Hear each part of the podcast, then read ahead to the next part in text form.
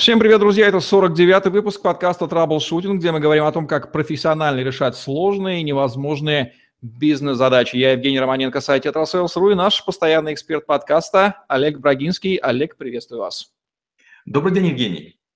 Олег Брагинский, специалист номер один по траблшутингу в России СНГ, гений эффективности по версии СМИ, основатель школы траблшутеров и директор бюро Брагинского, кандидат наук, доцент, автор двух учебников, девяти видеокурсов и более 650 статей – работал в пяти государствах, руководил 190 проектами в 23 индустриях 46 стран. 20 лет проработал в компаниях Альфа Групп, один из наиболее просматриваемых людей планеты, сети деловых контактов LinkedIn. Продолжаем сегодня отдавать дань памяти и почтения древним грекам. Уж они-то знали, чему учить, учить своих детей, чтобы они были эффективными еще много тысячелетий назад. Риторика – тема нашего сегодняшнего выпуска.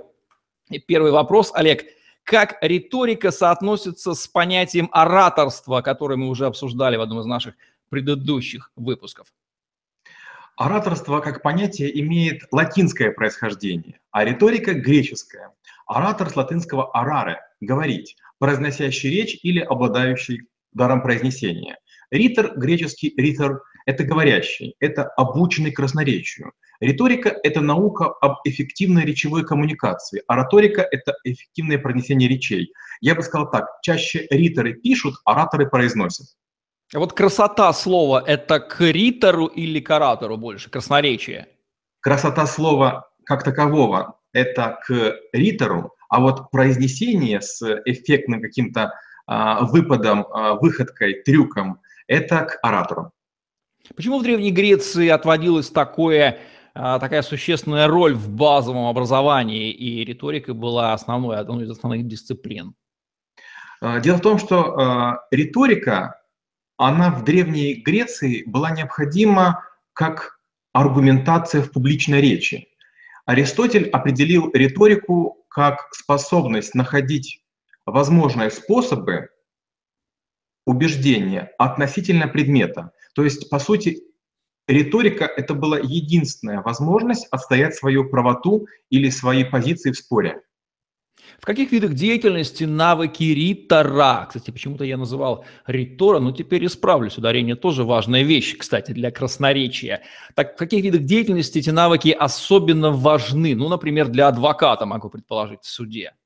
Конечно, да. Риторику обязательно учат э, на юрфаке. Я тоже ее впервые с ней встретился на юрфаке. И для меня самым сложным было это то, что на первом занятии сказал наш преподаватель. Вы должны свою точку зрения выразить ровно в три минуты. Вся группа попробовала, у кого-то было короче, у кого-то было длиннее, а он говорил, представьте, вам отведено столько-то времени, поэтому вы должны говорить.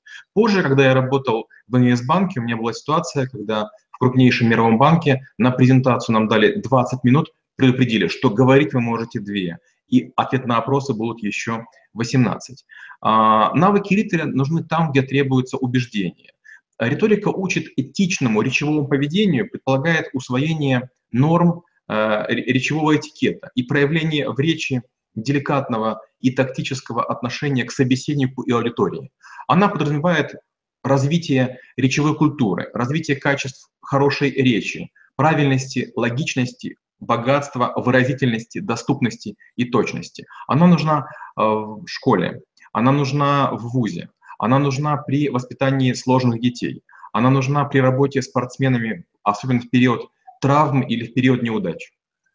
Отличные словосочетания. Спасибо, что обогащаете мой лексикон. Этичное речевое поведение, речевая культура. Записал, запомню, буду применять. И красноречие такая штука, которая часто воздействует очень хорошо, особенно на женщин, потому что, как известно, они любят ушами. Кстати, мужская риторика и женская риторика правомерно ли употреблять такие словосочетания? Если да, то чем будут отличаться эти два феномена? А, ну вот сейчас будет у меня а, такая получается речь, составленная из двух частей. Я буду говорить то про мужчин, то про женщин. Когда буду говорить про мужчин, те будут кивать, а женщины будут злиться. Когда буду говорить про женщин, мужчины будут кивать, а женщины злиться. Ну поэтому попробуйте понять, что то, что я говорю, а, возможно, это есть некий, некий взгляд на, на, на, на данную точку зрения по вопросу, который вы задали. Мужская аудитория обычно лучше информирована. Она интересуется политикой, спортом, бизнесом. А, важно быть сдержанным, эмоционально, использовать дедуктивную подачу материала, быть кратким, регламент соблюдать, не делать выводов за аудиторию. Мужчины позволяют рассматривать несколько вопросов в одной речи. Для них это считается естественным. В одном выступлении затронуть несколько тем. Женщины любят индуктивную подачу материала. Им важна высокая эмоциональность, вовлеченность, апеллирование к бытовым проблемам, а, примеры а, из жизни, случаи семьи, использование наглядностей. Не дай бог вам попробовать женщинам втиснуть в одну речь два вопроса, вас не поймут. Пол ритора имеет ли значение? Эффективные женщины-риторы есть ли? Да, мне встречалось э, видеть и эффективных риторов мужчин, и риторов женщин. Э, что, э, вот тут опять же, мы, по-моему, в одном из подкастов говорили – мужское и женское – это не пол, а стиль поведения. Маргарет Тэтчер, скорее всего, все-таки была мужчиной в юбке, а есть а, некоторые выступающие у нас, эм, особенно в среде певцов, музыкантов, мужчины, которые больше похожи на женщин. Поэтому есть мужской и женский стиль, стиль преподнесения, но вряд ли это имеет отношение к КДК и вторичным половым признакам. Топ-5 ошибок начинающих и образующихся риторов. Какой? Вот тут очень важно не скатиться и не путать ошибки оратора и ритора. Помните, мы говорили, оратор – это произносящий, ритор – это пишущий или сочиняющий, подготавливающийся. Я бы сказал так. Первое и самое страшное – это несоответствие э, содержания речи заявленной теме. Первое. Второе – это неточный подбор слов, когда у, у, у слушателя возникает или читателей какая-то каша в голове. Третье – это всезнайство, говорить, как всем известно, и использовать какие-то высокопарные слова. Третье – это монолог, массированно бомбить аудиторию, как будто бы выжигать мозги напалмом. И третье – это слабый финал. Речь закончилась, и все говорят, а что произошло? И шутят. А об этом Риттер ничего не сказал. Кстати, о важности словарного запаса для ритора. Он все-таки вытягивает количеством, изобилием терминов или подачей. И сюда же вот соотношение логоса, этоса и пафоса в речи хорошего ритора. Ну, все очень просто. Когда вы пишете а, нечто, надо помнить, что слово имеет силу. Больше знаете слов, шире ваш инструментально-речевой арсенал. Важно подбирать выразительные, впечатляющие сознание образы. Люди реагируют, не реагируют на бытовые слова, на клише, на заезженные фразы, на, на постоянные э, какие-то словосочетания из рекламы. Кругозор обычно заметен по красивой речи. Вот есть два типа людей. Первый тип людей, они козыряют своими удостоверениями, корочками, погонами или знакомыми, а вторые люди начинают говорить, и ты по тембру, по, по богатству, по риторике понимаешь, это достойный человек, уважающий себя, тебя и стремящийся к компромиссу. До знакомства с Олегом Брагинским, признаюсь, достаточно фривольно относился к слову, использовал его направо и налево, но после этого я начинаю понимать, что слово – это действительно высокоточное оружие, и мастер такой, как Олег Брагинский, он действительно доказывает всем своим опытом и практикой, что это действительно так. И нужно всегда заботиться об остроте лезвия своего меча или словесной сабли. Как развить навыки ритора, Олег? Как нас развить навыки ритора? Ну, э, первое, э, нужно понять, для чего вам это нужно. И опять же, пользуясь риторикой, я скажу так вам. А, риторика – это одно из наиболее развиваемых социальных инструментов личности. Хотите выходить победителем из словесных схваток, отточите свою риторику до состояния остроты мечи Мурамаса, острейшего из существующих в мире мечей. Это вот такой риторический прием. Но в первую очередь это наращивать словарный запас. Во вторую очередь это э, быть энциклопедичным.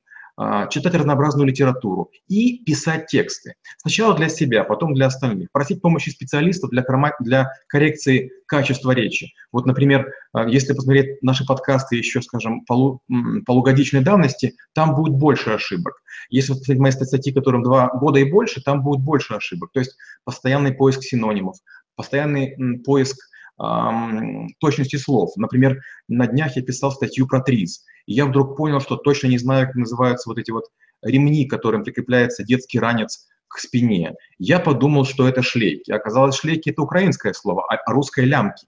Вот это вот как раз и создает разницу – пакет или кулек. Тремпель, плечики или вешалка – это все принципиально разные вещи. И вот это очень важно понимать, очень важно оттачивать и отслеживать, чтобы слово было уместным в данном контексте для данной аудитории. Кстати, богатство русского языка по сравнению с другими языками, насколько позволяет профессиональному русскоязычному ритору развернуться и так поразить глаголом сердца и мозги слушателей, что уж точно наверняка эффективно? Если мы говорим про русского ритора в, в русском языке, это возможно. К счастью, у нас есть великие писатели. Но любая попытка перевести наши а, фразы на иностранные языки, она обречена на серьезное, на. У меня даже, даже такая фраза есть, что мотыльки мыслей томятся в оковах слов. И когда я пытаюсь переводить слов, э, статьи, которые набрали много просмотров в Рунете, а, англичане пишут, подождите, а вот это что? Французы возмущаются, так нельзя говорить. И немцы говорят, это недопустимо. И я потом тихонечко задним числом вынужден корректировать иностранные тексты, потому что они приводят масса примеров неправильного употребления. Получается, что наша речь, будучи переведенной, существенно огрубляется до того, что возникают недопустимые, непозволительные ошибки, а еще хуже – пошлые намеки. А может ли, скажем так, нативный ритер русскоязычный стать таким же, приблизиться к хорошему ритеру в англоязычной среде, также хорошо овладеть, как нативный англоязычный ритер? Я скажу так, у меня было много коллег-иностранцев, и некоторые из них пишут книги, и вот даже на днях, 27 марта, буквально через 20 дней выходит книга этого человека. Я скажу коротко, лучше бы не писали. То есть уже книга, наверное, десятая, но речь все равно остается настолько неестественно, только костлявой, надо либо заниматься с преподавателем, либо существенно каким-то образом над собой работать, но неожиданно только от бытового общения риторика не появится. Как написание статей и текстов помогает совершенствованию навыков ритора? Я бы сказал так. Написание статей – это одна из лучших форм обучения ритора. Статья отделяется от вас как стрела, и она поражает читателя либо в сердце, либо в мозг. Сердце – слушатель благодарный а, и многое может простить. Мозг вредный, капризный и завистливый. И попытка умничать заканчивается брезгливым отторжением. Если ваша а, статья зашла в аудиторию и не вызвала никаких раздражений, считайте себя лидером хорошим. Главное, чтобы это было не безразличие. Как чтение книг помогает развитию навыков лидера? А вот вы прямо сегодня лучше, лучше даже меня это продемонстрировали. Вы как опытный интервьюер делаете некоторые заметки и записи. Я скажу тоже, когда я читаю журналы какие-нибудь, это бывает редко, но обычно или бизнес-зал аэропорта, или бизнес-класс самолета, я бывает пролистываю журналы. Что я делаю? Я беру карандаш, и я прям бегло прочитываю текст и смотрю красивые словосочетания, а потом думаю, насколько они точны, насколько применимы, и потом внедряю их в речь. Примеры неуместного, абсолютно неуместного в контексте ситуации слова, которые наблюдал Олег Брагинский, какое фиаско, с каким пунцовым выражением лица такой неудавшийся ритор скрывался обычно с места преступления, что вы видели? Чаще всего ошибки произносят вылизанные или самолюбующиеся ораторы, люди, которые не сами писали речь, а, или те, которые стебутся над залом. Наиболее чудовищные фразы, которые я слышал, это были лекторы Сколково и стартаперы Фри. Э, неоднократно я обыгрывал это в своих статьях из серии «Космические пельмени», сказал один из лекторов Сколково. Но если быть честным, источником неуместных слов, как правило, является незнание этимологии. Это раздела языкознания, изучающего происхождение слов. Скажем, было время, я выступал в Ляйпче. Ляйп, Ляйпч – это Лейпцигский политехнический институт. И вот я скажу, какие допустил ошибки.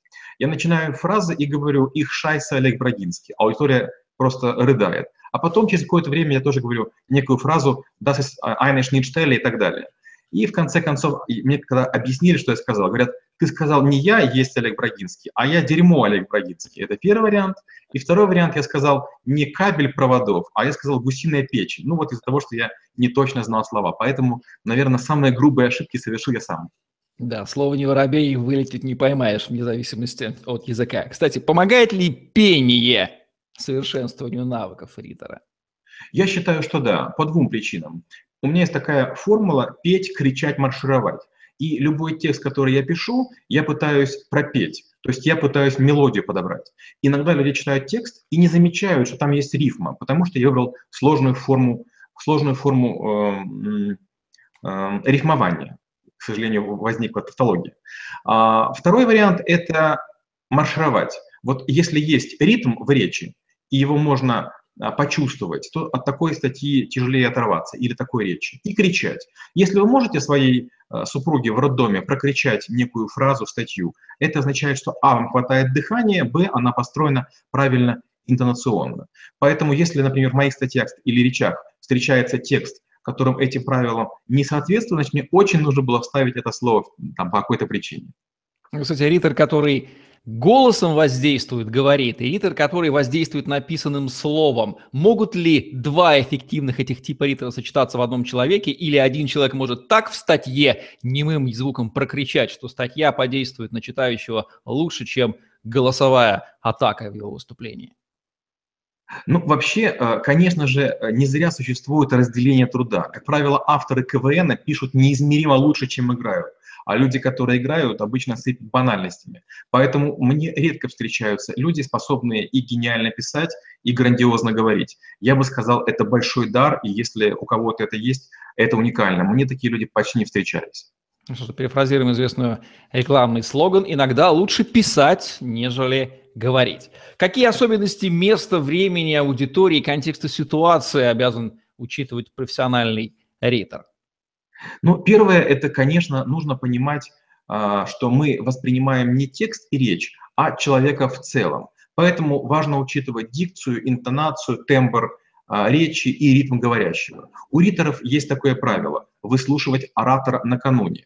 Произнесение речи производится с черновика. И если я вижу, что говорящий а, мою речь неверно ставит ударение или интонационно ошибочно строит фразы. Я тут же предлагаю заменить слово или некую конструкцию, или переформулировать мысль. Скажем, например, лично я страдаю некоторыми зажимами челюстно-лицевого аппарата, и поэтому для меня некоторые сочетания звуков очень сложны. Я стараюсь их избегать.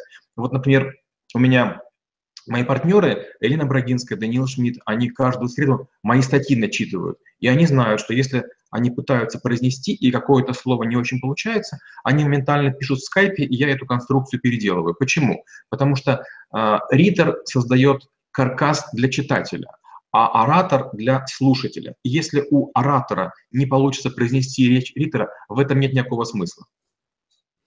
Как количество общения в быту, вообще ежедневного общения помогает совершенствованию навыков ритера? Ну вот сейчас будет моя любимая фраза. Дело в том, что чем больше вы общаетесь, тем меньше в этом толку. Ритору больше помогает слушание. Когда говоришь, ничему не учишься. Болтливость – это удел неглубоких выскочек. Мудрость – это уважение, молчание – это уважение мудрых. Потрясающе. Знание иностранных языков, мы уже затрагивали, еще раз пройдемся. Как оно помогает ритору? Можете на своем примере?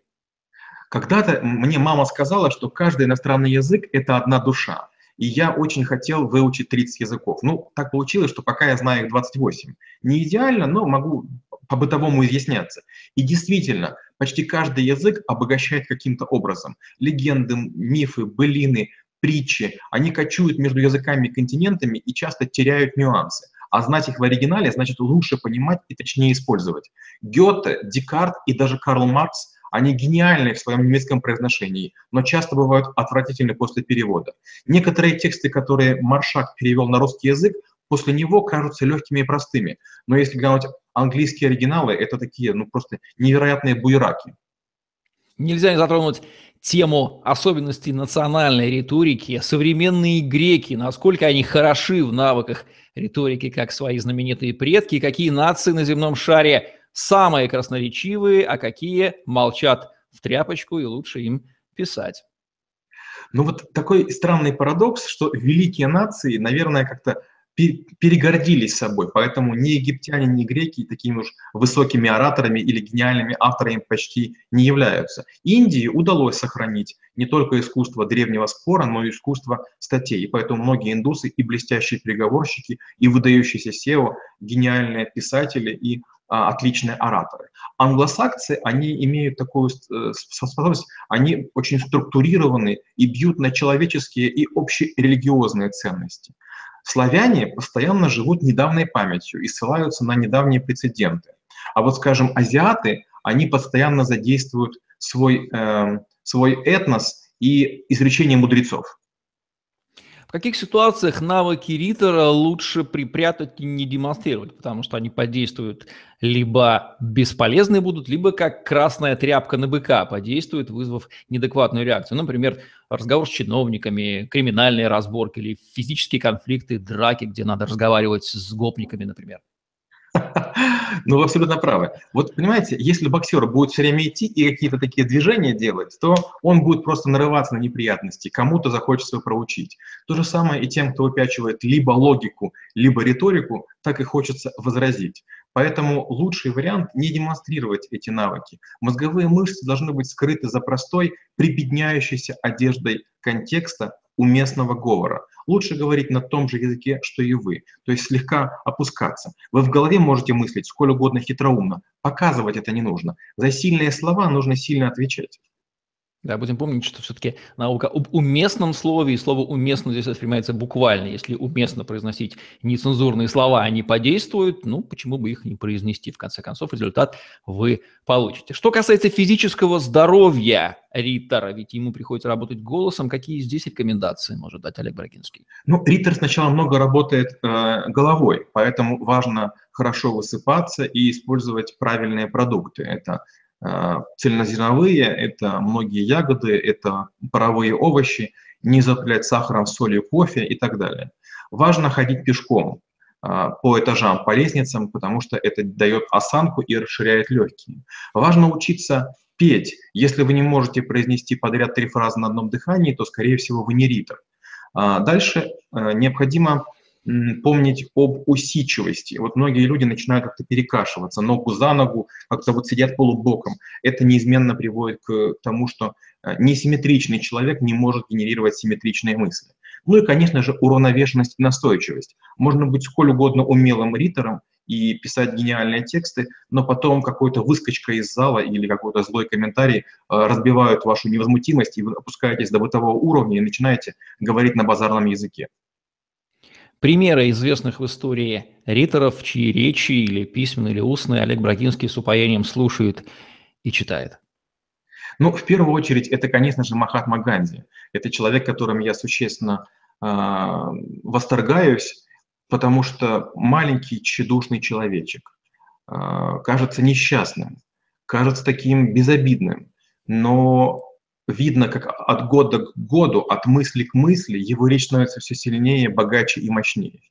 Во вторую очередь, наверное, это Уинстон Черчилль. Это человек, который, с одной стороны, был кристально честен, с другой стороны, он использовал невероятно сильные слова. И в третью очередь, вы не поверите, но мне нравится Геббельс. Это человек, который в кругу друзей мог быстро сказать четыре точки зрения, аргументированных, на одно и то же. То есть с точки зрения того, чем он занимался, это, конечно, невероятная гадость и, и, и ужасный позор для человечества. Но с точки зрения владения риторикой, ну, у него можно поучиться.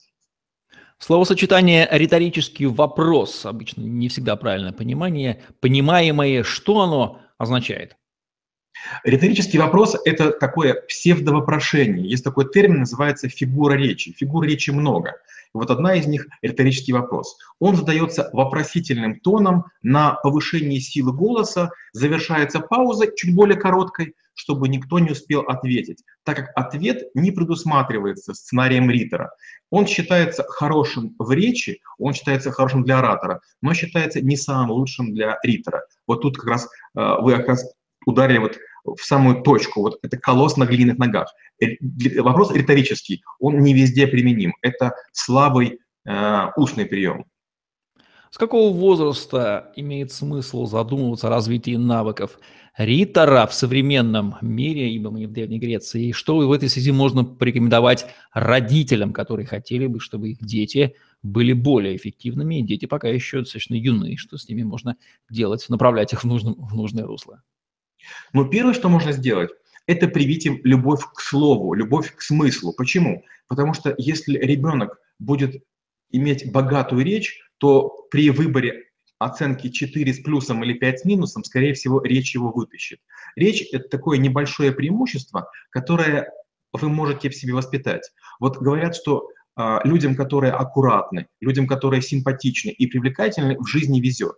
Вот то же самое касается и голоса, и риторики. Если вы умеете управлять голосом, если вы умеете управлять словом, то при всех прочих равных у вас будет лишняя вишенка на торте. И при дележке, скажем, еды в школьной столовой вам достанется чуть больше. Всего лишь нужно разнообразно говорить спасибо, или а, говорить о вкусах блюд, или, скажем, историчке в разных ракурсах рассказать о том, что э, вот мы знаем не только из учебника, а еще там две-три фигуры речи и объяснить, почему они применимы в данном конкретном случае. Почему? Мы все любим новизну. И вот если ваша риторика содержит умеренную долю новизны, вы становитесь интересным собеседником. А интересный собеседник к себе приковывает внимание, заставляет прислушаться и воспринимается как более достойный. Можно ли порекомендовать мужчинам для того, чтобы быть более интересными для женщинами, для женщин развивать навыки ритора, становиться более красноречивым, избегать косноязычия? Ну, многие мужчины э, считают, что достаточно выучить 2-3 стихотворения про звезды и этим самым женщин поражать. Женщинам недостаточно это сделать один раз. Женщина все время считает себя незавоеванной. Поэтому, естественно, чем больше мужчина будет пользоваться риторическими приемами, тем лучше. Почему? Потому что, ну, глупо надеяться, что только вы говорите своей женщине комплименты, вот э, только от вас она их слышит. Но если ваши комплименты будут вычурные, изысканные, уместные, э, в меру льстивые и в меру а, красивое, она будет думать, что вы самый лучший. Для мужчин фраза «самый лучший» — это сравнение, а для женщин — это приобретение. Я выбрала лучший товар. Можно ли переборщить с красноречием? Конечно, можно. К сожалению, у меня даже и коллеги есть, которые имеют по несколько ученых степеней, и когда они начинают говорить, они говорят настолько вычурно, настолько витиевато, что думаешь, боже мой, тут хватило бы простого заборчика, нет, городится какая-то великолепная вязь. Да, с риторикой можно переборщить, и это так же плохо, как недоборщить. Давайте завершим наш сегодняшний выпуск в тему красноречивым финалом какой-нибудь интересной, красивой фразой от Олега Брагинского. Ну, так, так сходу тяжело, но я бы сказал так. Если вы хотите достигать большего, требуйте от себя. Если вы хотите видеть дальше, смотрите в себя. Если вы хотите, чтобы вас слушали, сами слушайте. Вот такие вот рекомендации начинающим, практикующим и будущим риторам, вне зависимости от пола и возраста, от Олега Брагинского в подкасте «Траблшутинг», где мы говорим о том, как профессионально решать сложные и невозможные бизнес-задачи. Олег Брагинский, Евгений Ромненко были с вами. Ставьте лайк, пишите комментарии, подписывайтесь на наш YouTube-канал, чтобы не пропустить новые интересные подкасты от Олега Брагинского. На сегодня все. Всем отличного дня. Будьте эффективными. Всем пока. Спасибо и до встречи через неделю.